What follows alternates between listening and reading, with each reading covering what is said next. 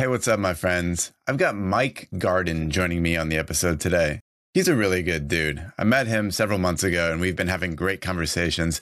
He's the CEO of Rejoin Media. He's also the host of the Career Cloud podcast. He also writes a very popular newsletter called The Break. When we think about taking a very different trajectory with our career, when we break from the norm, from the default paths, certainly something that registers with Uncaged. Mike's got a fascinating journey. He started in the trading world, he evolved deeply into entrepreneurship, had all sorts of questions about what he wanted out of life, out of a career, and now he's helping people at scale. I really think you're going to understand from his story of awakening what it looks like to try different things, to experiment, and to want something more for your life. There's a very particular concept called investment in loss, which really struck a chord with me, and I think it'll hit home with you. So enjoy this episode. You're going to get a lot out of it. I know I did. Hey, and if you're getting value from Uncage Yourself, please hop on over to Apple Podcasts, leave a quick review.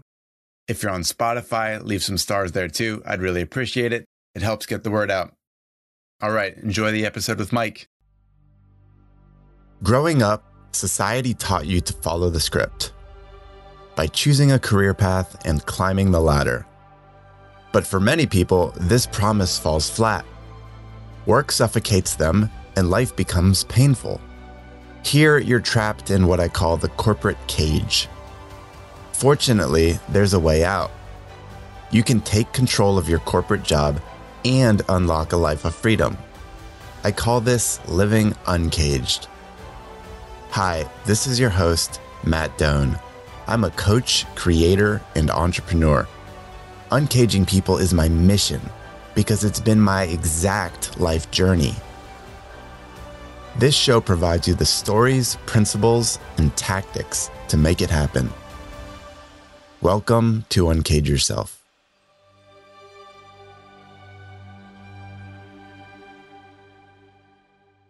Hey, Mike, welcome to the show. Hey, Matt, thanks for having me. This is going to be fun. It totally is. It was a pleasure to be on your show recently with Career Cloud. And now that we get to flip the scripts and go a little bit deeper, I get to go into your head a little bit. And man, I can feel so much connection and mission and background and values and what we love doing in life. So here we are. Let's go deep together. Fantastic. Yeah, I'm looking forward to it.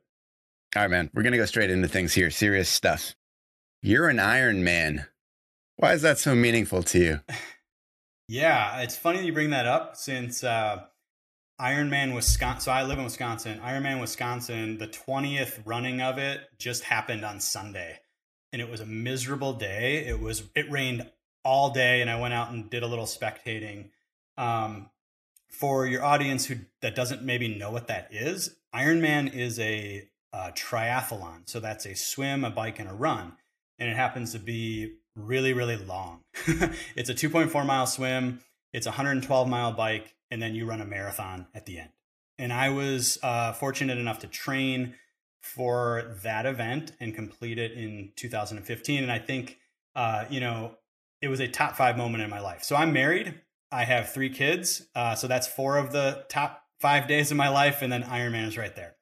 And I think um, what's so special to me about that is I, you know, I, I think I, I haven't known what I wanted to do in my life, um, and I've done a lot of career changes and things like that, and finding something that I had to work for so hard and be so single minded for, um, just like I just developed this entire passion for the whole process, the process of training for over, uh, you know, over a year um, where you get out on your bike sometimes for five, six hours at a time, and you're just by yourself.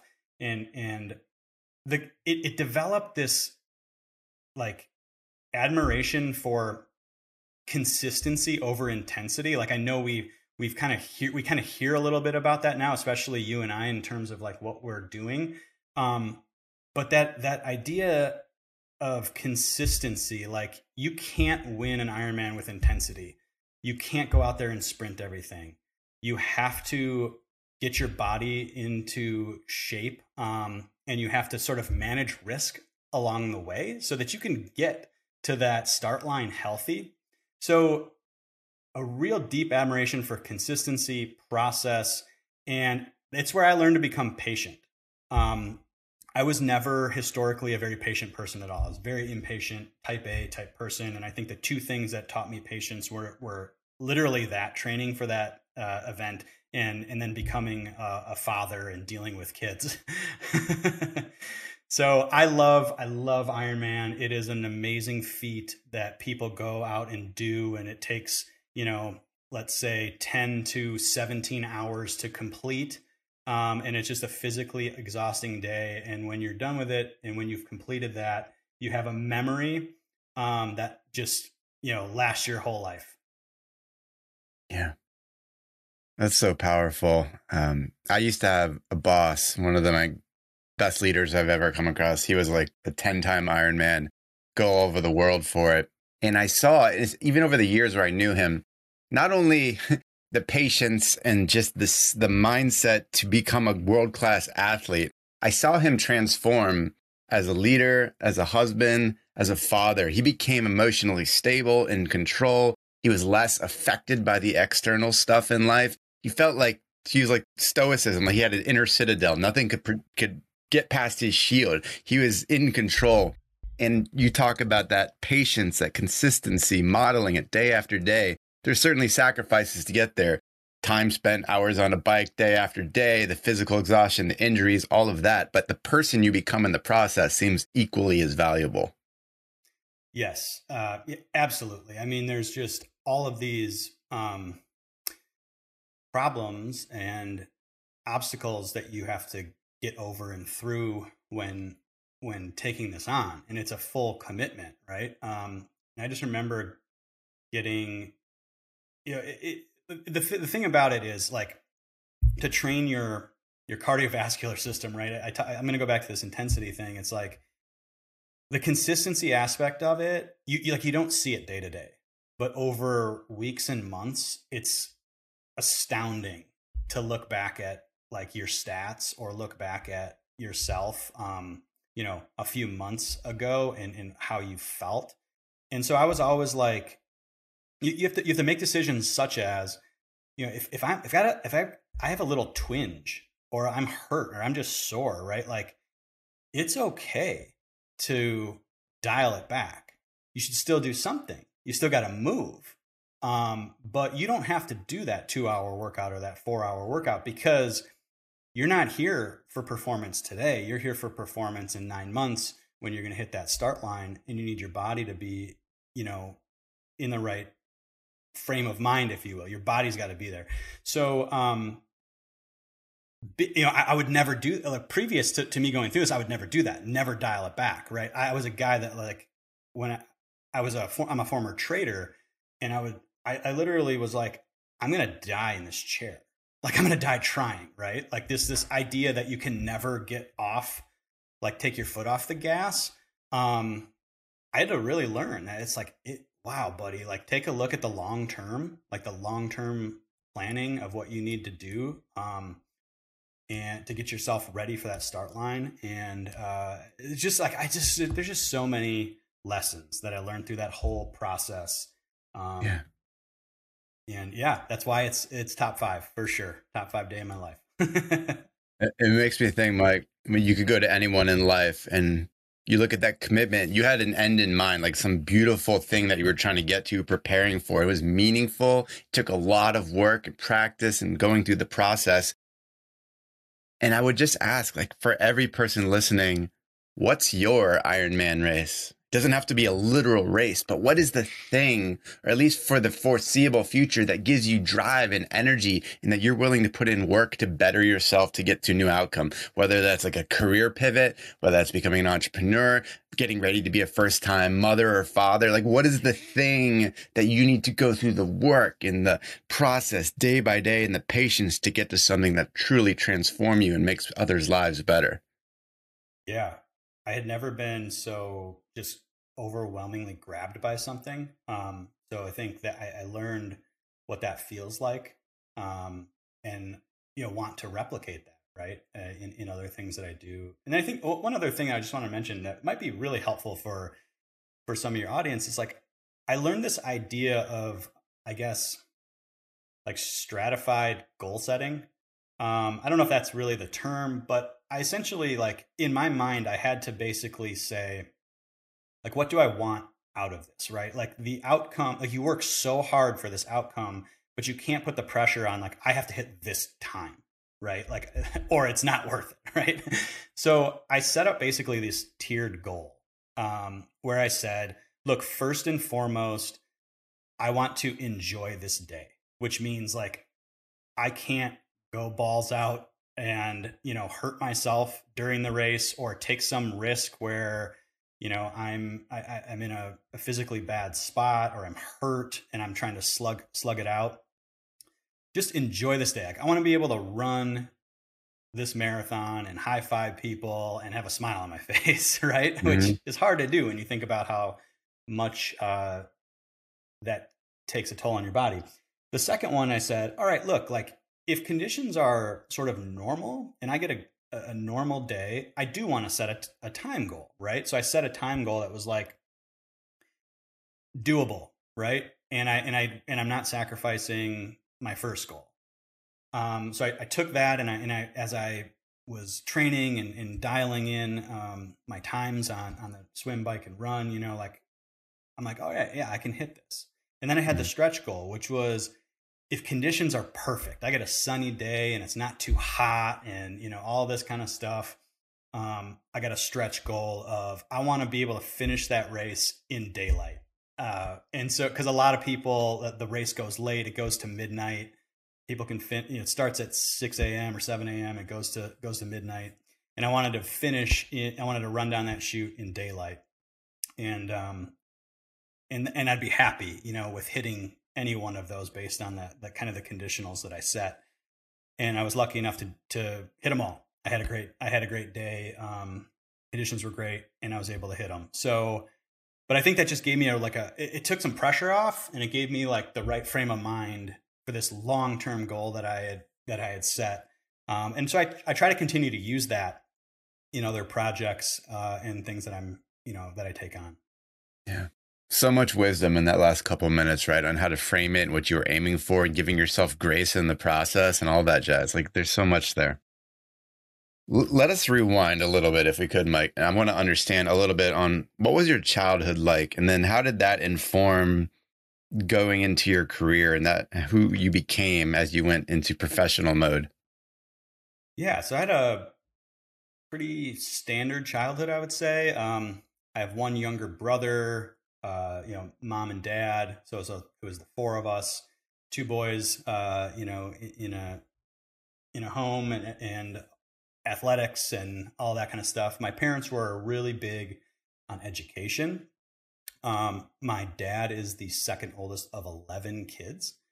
And I was always around big groups of people, lots of, I, I'm the second oldest cousin of 30 cousins. And so I was always hanging out with little kids and and all that kind of stuff. Um, and I think my dad, my dad's a, an attorney, and he's a very smart, very hardworking person, right? Like the the the lessons from him were always do your best, right? Always do your best. Um, there's you can always try. It's effort. It's it's all this kind of stuff. Um, and his upbringing was a little rocky. Um, in, in terms of like his parent dynamic and stuff like that. And so um, I think there was just always that heads down, work, work, work, uh, blinders. And I think he, you know, chose law. I think he's great at it. So he definitely found what he is good at. But he also chose it from this, I think, from the standpoint of what's a you know a fantastic career where I can be successful and do really well financially without necessarily taking like a whole bunch of risk. Um, and I don't I don't mean that in a demeaning way whatsoever. I think it's a great choice and he could do it. And um, but but he would so he's a professional, and I don't feel like I had a lot of exposure to other things that I could potentially do in life. Um, I don't feel like I had this really broad. Oh, that's what you know finances and investment banking and these different types of businesses and like the roles in in but in in those types of businesses. I don't feel like I had like a great exposure. And I also probably, and I just always had this feeling in the back of my mind. I don't know where this came from, but like that I was going to do a lot of different things and and I would I would eventually have success, but I always had this like portfolio mindset, and I don't know why that is. Um, maybe it comes from just I saw him and his path of law, and I didn't want that, but I didn't quite know what else there was out there. Um, so I think I had a hard time early on when I had like friends and people who were starting careers. Oh yeah, I'm going to be an accountant. I'm going to be this or that. Geez, where do I fit in?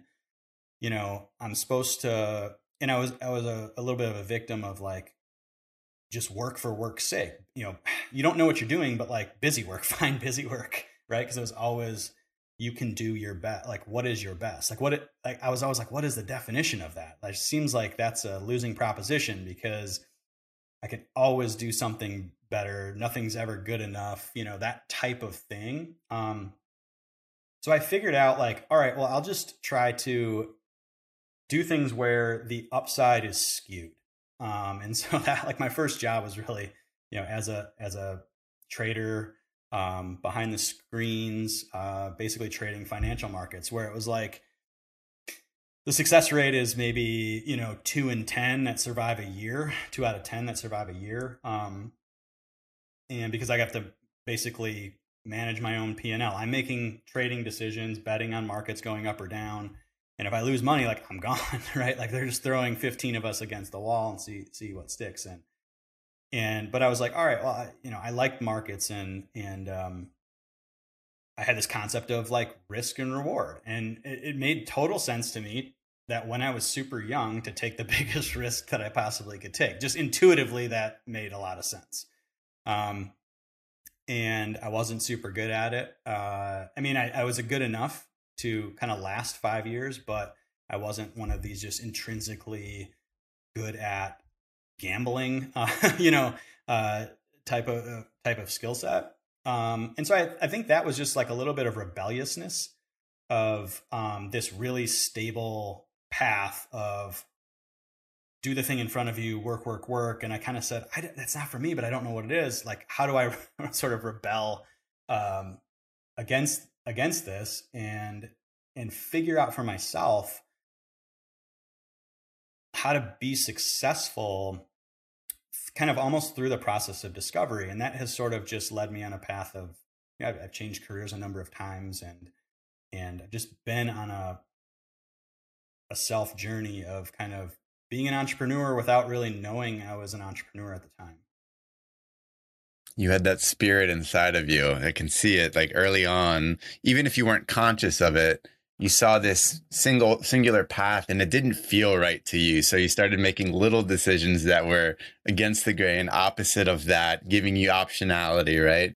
You won the portfolio career without even knowing that that was a term right? But he said let me do this risky thing because that kind of lights me up inside and i want to do that because it doesn't feel like the safe bet. And then how did that accumulate over time as you went through being a trader? Where did it go from there? Yeah so I, you know that the optionality and all that stuff. Again, I didn't know what I was doing, but like, you know, again, my, my dad's a lawyer. His, one of his brothers is a lawyer. One's a very successful doctor. Like the, the successful guys are all these careerists, like the, these professionals that have this path, right? And I think that's what I was rebelling against. Like, I don't want to feel boxed in or like, you know, caged to use your words. Like, I, that feeling to me sounds feels awful. So I don't know what I'm going to do, but I'm going to try to figure out the polar, almost the polar opposite of that, and then go from there. So, uh, trading was extraordinarily taxing on my mental and physical body. Um, gambling and essentially gambling, you know, day to day, making minute to minute trades where you could, you're conceptually right, maybe, and your timing's wrong and you lose a bunch of money, like, and then the market goes your way. Like that is is really hard to take and i had i developed like heart palpitations and all sorts of crazy stuff but I, yet i was like well i'm determined like I, I have to make this work right? All until and, and i was ready to like i honestly i thought i was going to die like at in in my 20s i really i would wake up with my heart just pounding out of my chest and i would fall back asleep somehow a couple hours later and i'd be like i don't know if i'm to wake up tomorrow. Um, so I, you know, something did have to change, but I was still saying, no, I'm going to go, go, go until I read this book. uh, and I've, I've talked about this a bunch, but this book, it's actually up here on my shelf. It's called The Art of Learning by Josh Watskin, Waitzkin. Um, and there's a particular chapter called Investment in Loss. And um, I read that and I quit the trading job the next, it was either the very next day or within three or four days. Um, but that concept is essentially in order to make big changes, right? You oftentimes have to go backwards. And my mental model of the world was always up and to the right, progress, no matter how incremental, forward progress. And when I read that, it just stopped me in my tracks for whatever reason. Some of your audience may think, like, oh, yeah, duh. But for whatever reason, that just was like a total game changer for me. And it gave me the permission to say, downshift and say, like, I have to take a ma- major step back at I think I was 27 or 28 years old, and say, where am I going to go? Because I can't do this when I'm in my 40s. Like, where am I going to go? Um, I went. I went back to school, MBA, just basically to fill time while I figured things out. Um, and I ended up making a a change over into the world of entrepreneurship because I felt like it's risky and it's hard, but nothing can compare to what I had just gone through um, trading. And so I think like just the investing mindset and capital allocation and taking investment decisions um, was just applicable. So I actually start, I started a business uh, with two electrical engineers, like in the semiconductor space, which I knew nothing about. Um, and we started a little dev shop and we kind of went out of the gates. This is a really interesting story. Like we went out of the gates really hard. Um, we had technology that we developed that was launched up in space uh, in the biggest satellite constellation in orbit at the time, which was Iridium Next satellite. We did a mission to the moon and all this crazy stuff. So we like, you know, it's it's like um, that line from Top Gun where you know first one what did whatever, and then you crashed and burned on the on the on the next one. Uh, we just we crashed and burned. We went out like a rocket ship, did all, had all these contracts, and and it the business ultimately failed for a number of reasons we don't really have to go into. But that whole like whipsaw, um, you know, just taught me a lot of things about what I would take with me the next time I built a business. Um, and I was kind of hooked on this idea of working for myself um, and choosing choosing myself uh, above kind of anything. So I kind of stayed around um, in the world of entrepreneurship. After that business failed, I just basically held up my shingle um, as a consultant, freelance consultant. I had some experience. I raised some capital for that business and had some uh, content marketing experience and you know ops experience and I just said I was going to help other companies. And my objective was I need three good clients. And if I get three startup clients, I'm going to do freelance work for them. I'm going to see what trajectory they're on.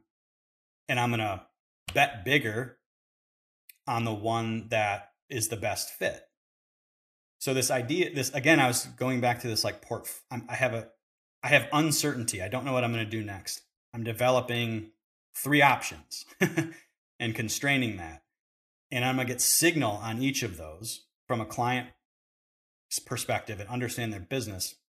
And then something else is going to happen where I'm going to be invited to join those or they're going to need more help and I can double down and and find my fit that way. So I did that and ended up uh, becoming the fifth employee at a company uh, out in Seattle where we did internet content marketing. Uh, we built a, comp- a site called reviews.com. We sold the whole company to uh, a private equity firm in 2016. That's kind of how I got to into like the internet. Um, and did some then after we sold that company, uh, I said, "What's what am I going to do now? I got two kids." Um, I did some corporate consult, corporate innovation consulting um, for a Fortune 500 company. basically trying to help them create new products and services. I did that as like an in between uh, type of a, a gig while I figured out what was next. And while I was there, I built Rejoin Media, which is my company now, where we essentially buy and build online businesses. Um, so we'll take, we'll buy domains, we'll buy uh, websites, we'll kind of run them through our content marketing engine playbook and hold as a portfolio. It's kind of like a mini, very small private equity uh, model.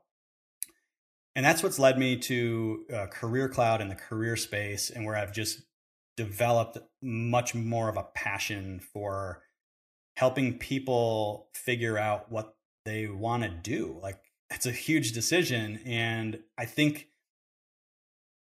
we're mis it's we're misallocating like all over the place uh, with how we spend our time to earn a, a dollar, and um, so I'm just putting all of my effort and my time into into helping people figure out and get more aligned with uh, with what they want to do over the course of it of a career, and that often uh, it often means breaking things. So I, I talk. My my podcast is actually called The Break. My uh, newsletter is called The Break, and it's all about this moment of change like I had when I read Investment in Loss, right? Like there's this moment where your mental models just disintegrate and you break this concept of work and you choose yourself and you go do something else. Um, it's just like a powerful metaphor for me. And so it's also it's also married with coaching. Like I've got kids and I coach my kids and I've just got this like I love that.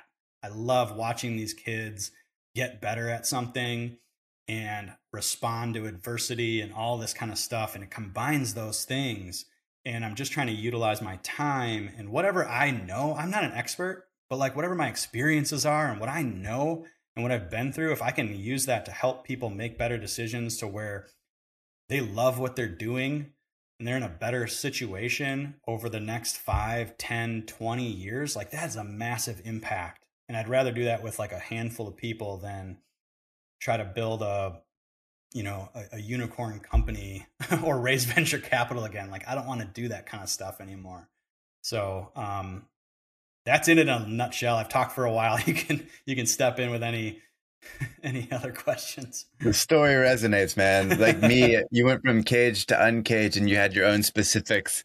I actually read that josh waitzkin book too. I mean the investment in loss chapter probably jumps out more than any to me but it's almost like a like you said, it's a mental model that sticks and be like, something's not working anymore. And I always think I have to keep going up, but no, what if I intentionally take a major step back so that I can launch forward faster? They say things like slow down to speed up. Same concept, right? What are you doing that on paper looks maybe stupid and like completely irrational, but in the long term is massively powerful for others and for yourself, right? And that's what you did. You followed that intuition. You took an investment in loss. You shifted up. And now with the break, I love I love the kind of the genesis of that. I'm curious, Mike, when you think about your target audience with that, knowing we can't help everyone because if we try to help everyone, we help no one. What kinds of people, like what are the features of their life? What's happening in their heads or their situations? Who are you speaking to with that content? Yeah. I mean, a, a, a lot of it comes like I, I kind of steal your line actually that you told me on my podcast, which is like I'm I'm writing and I'm helping my former self. Um, and I think like I'm doing that in a way that maybe brings a little bit more focus to this idea of a zigzag career path. Like so so there's there's zigzaggers that are like I maybe bounced around a few times. I'm still figuring things out 10 years into my career, right? There's like, how do I find that magic moment where things coalesce uh, and I can and I can ramp um, up or I can create a sane work life balance or whatever it might be. I think there's that.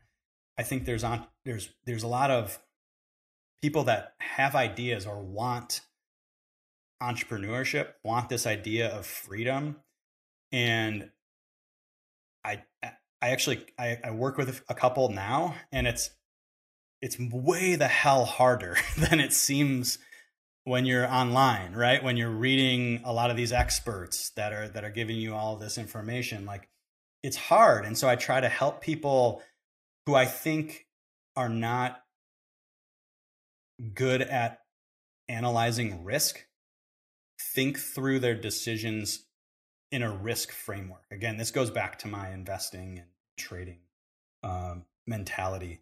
And if they got those bases covered and they've got a good path, um, you know, entrepreneurship may be the thing, but a lot of times it might just be a different job or situation.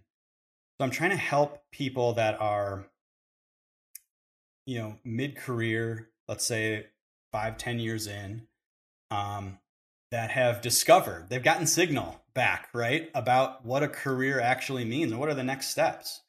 All right, yeah, I'm on this path for promotion, but shit, like that looks like it's going to be a massive headache too. Eh, you know, okay, the money's great, but like all of that kind of stuff. And I'm trying to help people break their mental constructs of what it is to earn a living. It's not a career, it's not a job. Like those are that's a subset of it, right? And I I heard this thing you know a few weeks ago and I've just been using it. You don't need a job, you need a revenue source. And that's another mind shifter where it's just like how many different ways are there for me to do this? To support my family, to feel engaged and aspirational in what I do and fulfilled. Um, that isn't necessarily a job, right? Um, so there's lots of people I think that fall into those categories, um, and there there are the people also that are just overwhelmed with where life is right now, and they need a person to just help them break it all down.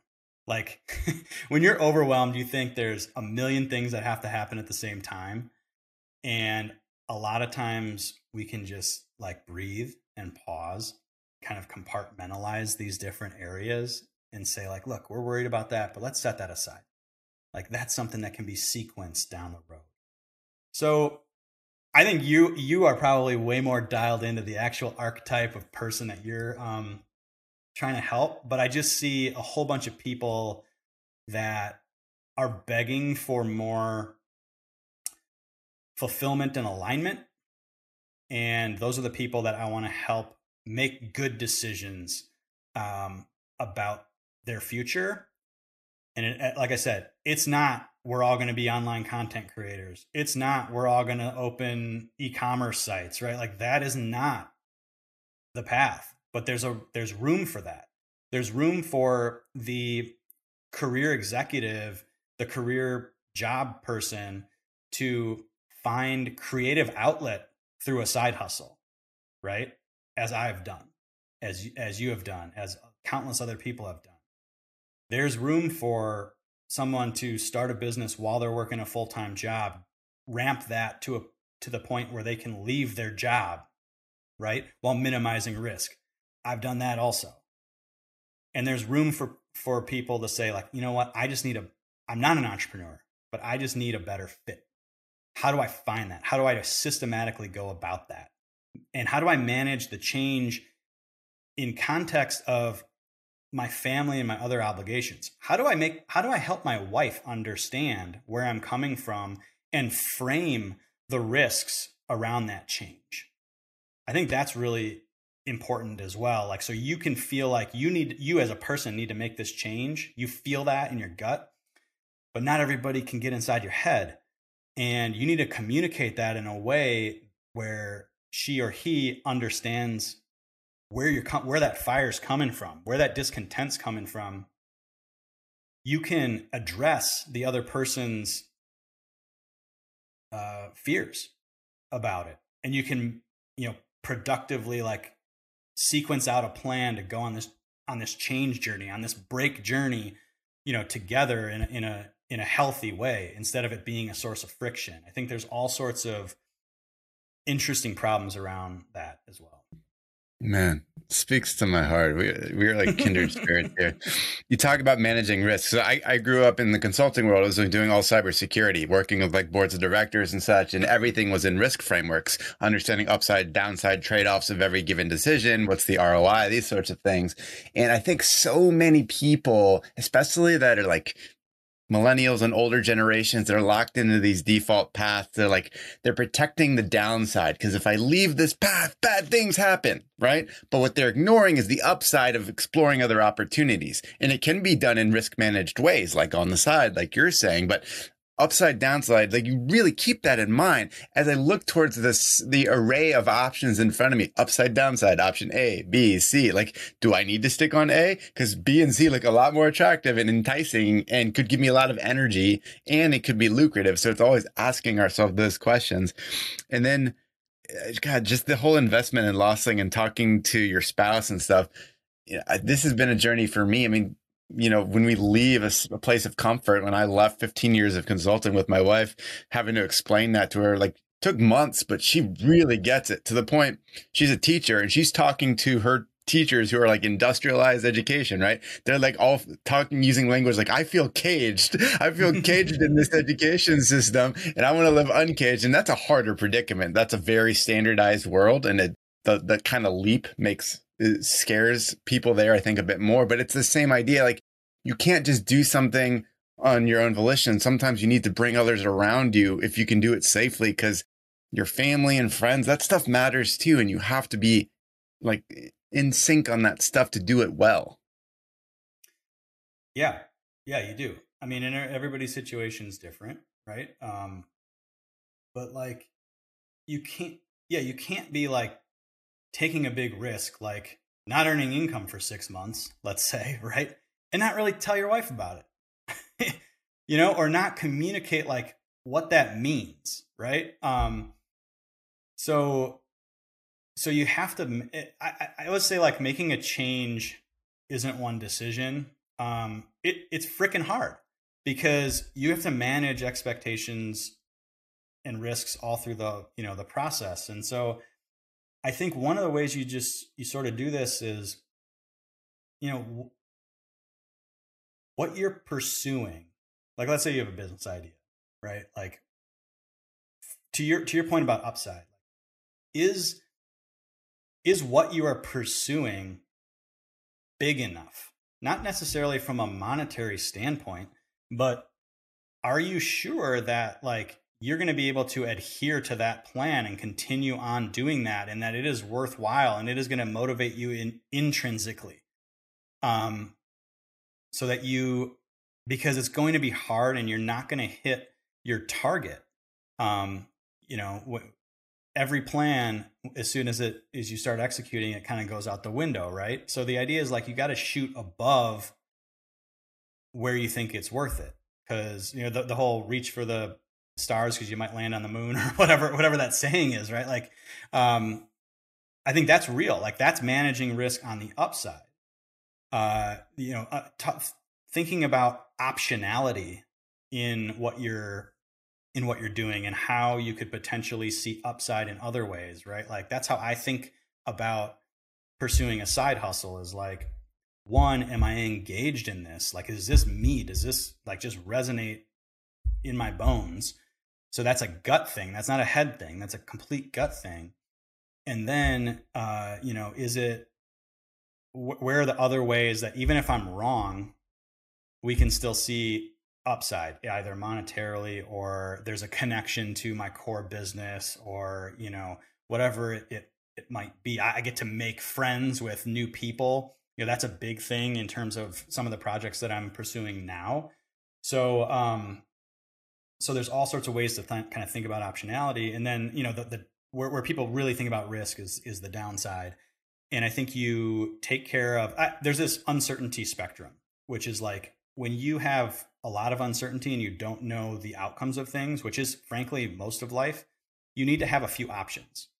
You need to create options in the in that uh, time. And as you develop signal about what you're doing is working um, you reduce options so I think that's one way that you kind of think about that I think about about risk. Um, it isn't every single little thing. It's what ha- if this doesn't work? Where's my off ramp to something else that isn't going to put me set me back six months of income or twelve months of income or something like that. Yeah. Life options. Keep an open mind towards that. How are you spending your time? What skills are you building? What, you know, between the emotional skill set, the tangible skill set in the world, what are you doing to create options in your life rather than sticking blindly to a single path and just reactively asking what the, doing what the market asks of you, right? Like that's a very dangerous position to be in. But like you said, follow what interests you, what gives you energy, because especially as after you've created a cushion, a financial foothold for yourself in life, like you need to go towards what gives you energy, what gives you joy, because it's not worth pursuing unless it does that for you, because you're going to run out of steam. You're going to end up back at that whole, what the hell do I do stage? So listen to that. Your gut is just as important, if not more important than what your head is telling you.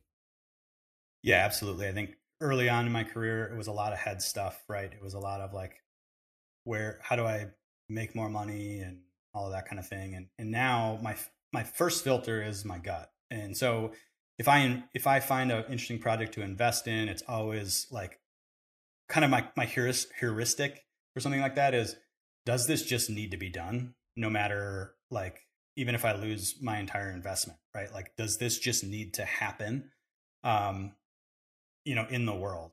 And that's kind of like the first filter. And then, of course, yes, I, I get more of my head involved uh, and and dig in a little bit. But that's like that's the first filter. If it's not, if it if that's not there, it doesn't matter because you know any plan that you can't adhere to. This goes back to Ironman. Any any plan you can't adhere to uh, is a bad plan because you're eventually going to stop.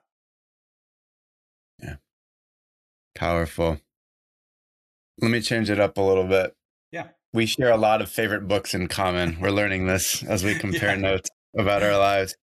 One of the ones which stands out, and it's as much in the title as anything else, is Nassim Taleb's book. It's a very deep book, Skin in the Game.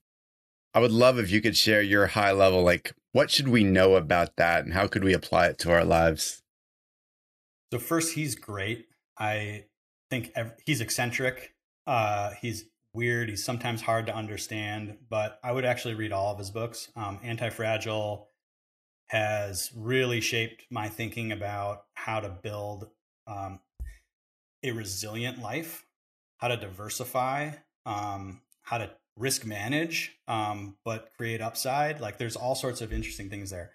Um, so anyway, uh, skin in the game is really this concept that like I think his, like one of his you know famous quotes is like don't tell me what you think show me your portfolio and what he means by that from an investing standpoint is like show me what you're all invested in what are the companies that you're invested in what are your ideas that you're invested in because when when you do that you are placing a bet a financial bet in this in this case right and you are putting something at stake you have skin in the game. If you are wrong, you will lose.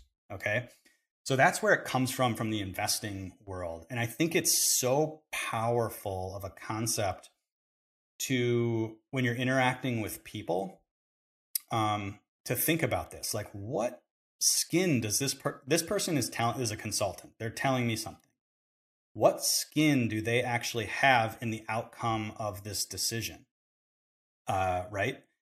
So you see this all the time on, um, this is one of the reasons why I, I really I have a I've developed a, a little bit of a disdain for experts, and I put experts in a, in quotes because experts end up getting paid for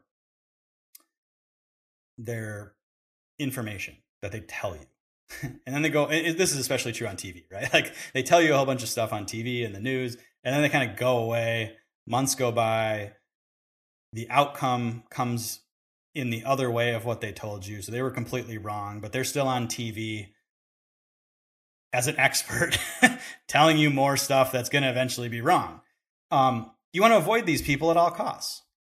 Like the most pure form, I, I want somebody that has a. It, it's funny in our society we actually like frown upon this, but I want somebody that has a stake in some outcome like a big stake in some outcome. And I'm going to believe that person.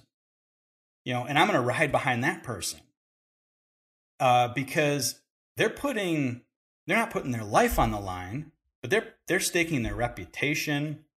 There are dire consequences if they're wrong financially, let's say, in, in, in investment. But if somebody is doesn't have a negative outcome associated with uh, what they're telling, if they're profiting off of something without having a kind of a, a dire negative um, outcome, if if it if they're wrong, I, you want to steer away from that. Um, that's how you kind of find a charlatan. And and so I think it's great in managing people and thinking about dealing with people and who you want to partner with. Um, it's great in terms of when you get advice or when you seek expertise, you know, to do the portfolio theory, get three options. Um, and and find the one that's, you know, not a charlatan. And then think about how you have how you have or you don't have um, skin in the game. Because skin in the game, when you put skin in the game, you're believable, number one. You're believable, right? You're someone who is putting action behind your words. I think that's the biggest differentiator. You're putting action behind what you're saying. So you're believable, you're trustworthy. Because even if even if you're wrong and you lose, I've seen this and I've been wrong, I've failed, and I've had people come back to me uh, with new opportunities or or whatever because that's you know how I how I that's how I roll, I guess, right?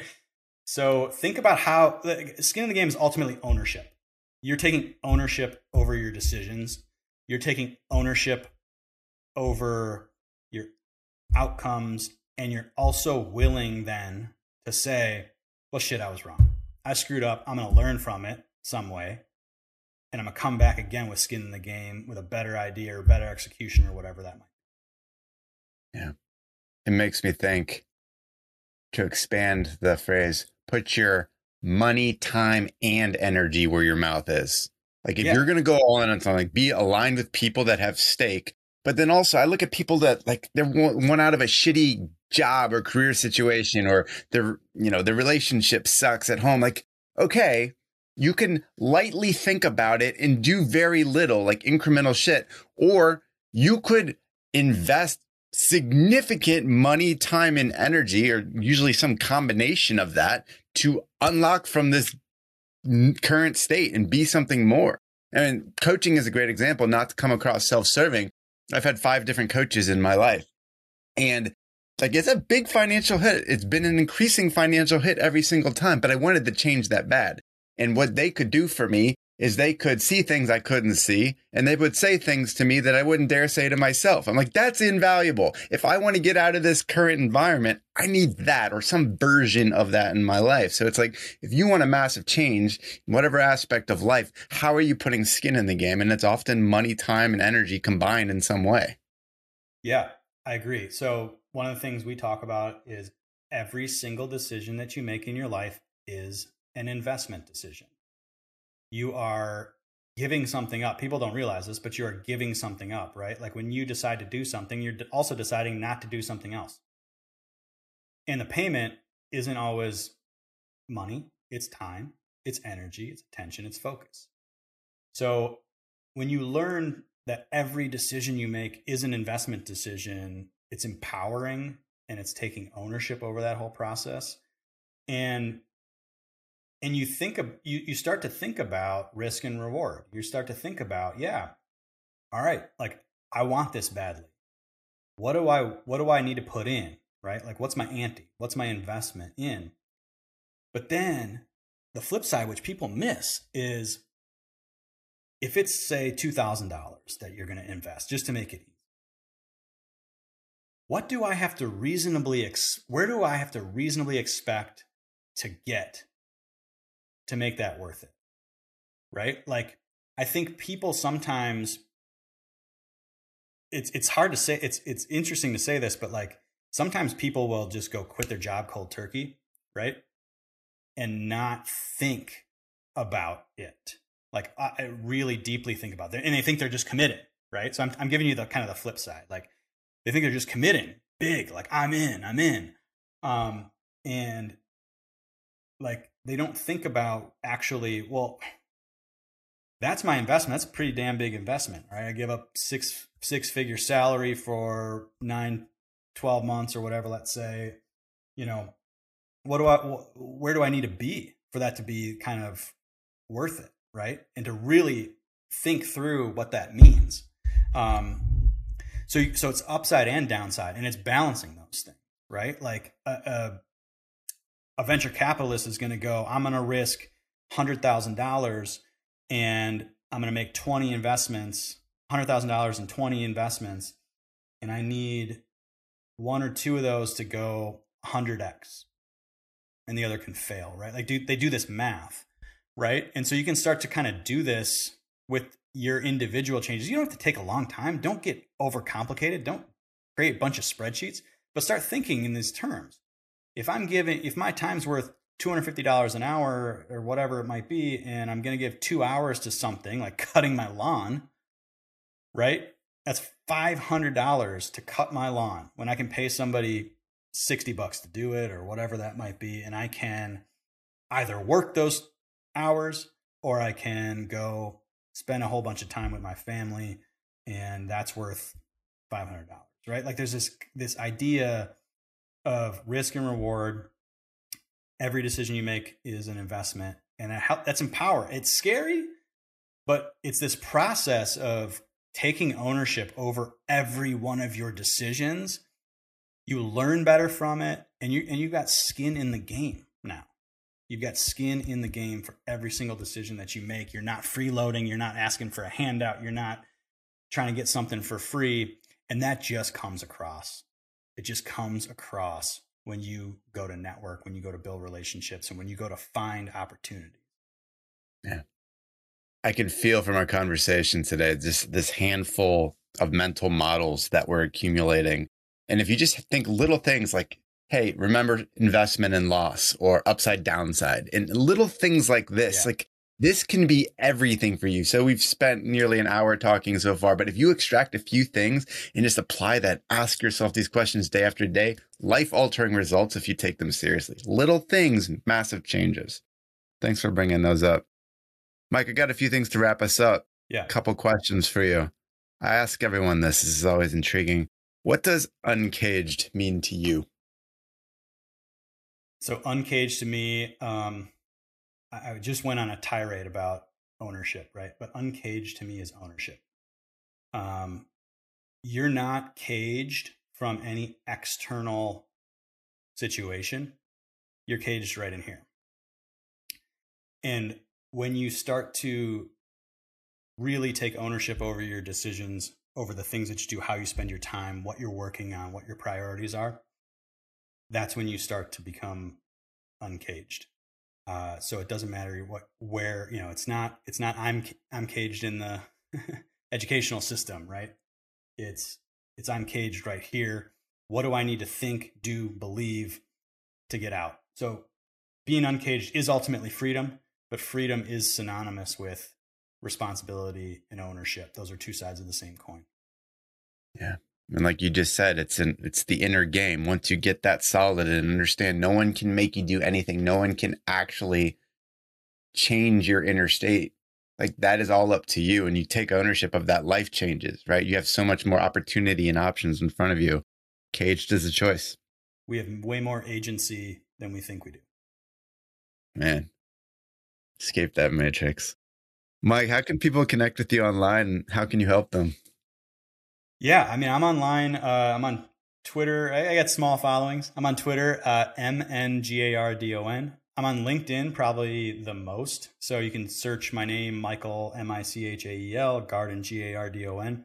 Uh, DMs and everything are always open. Anyone can contact me on LinkedIn. I pay for the premium service. So, um, you know, drop me a line if you if you need any help or you just want to talk. Uh, you can find you know all of our career work gets done at careercloud.com that's where you can find my podcast as well. Um, my personal site is michaelgardon.com you can subscribe to the break if you want.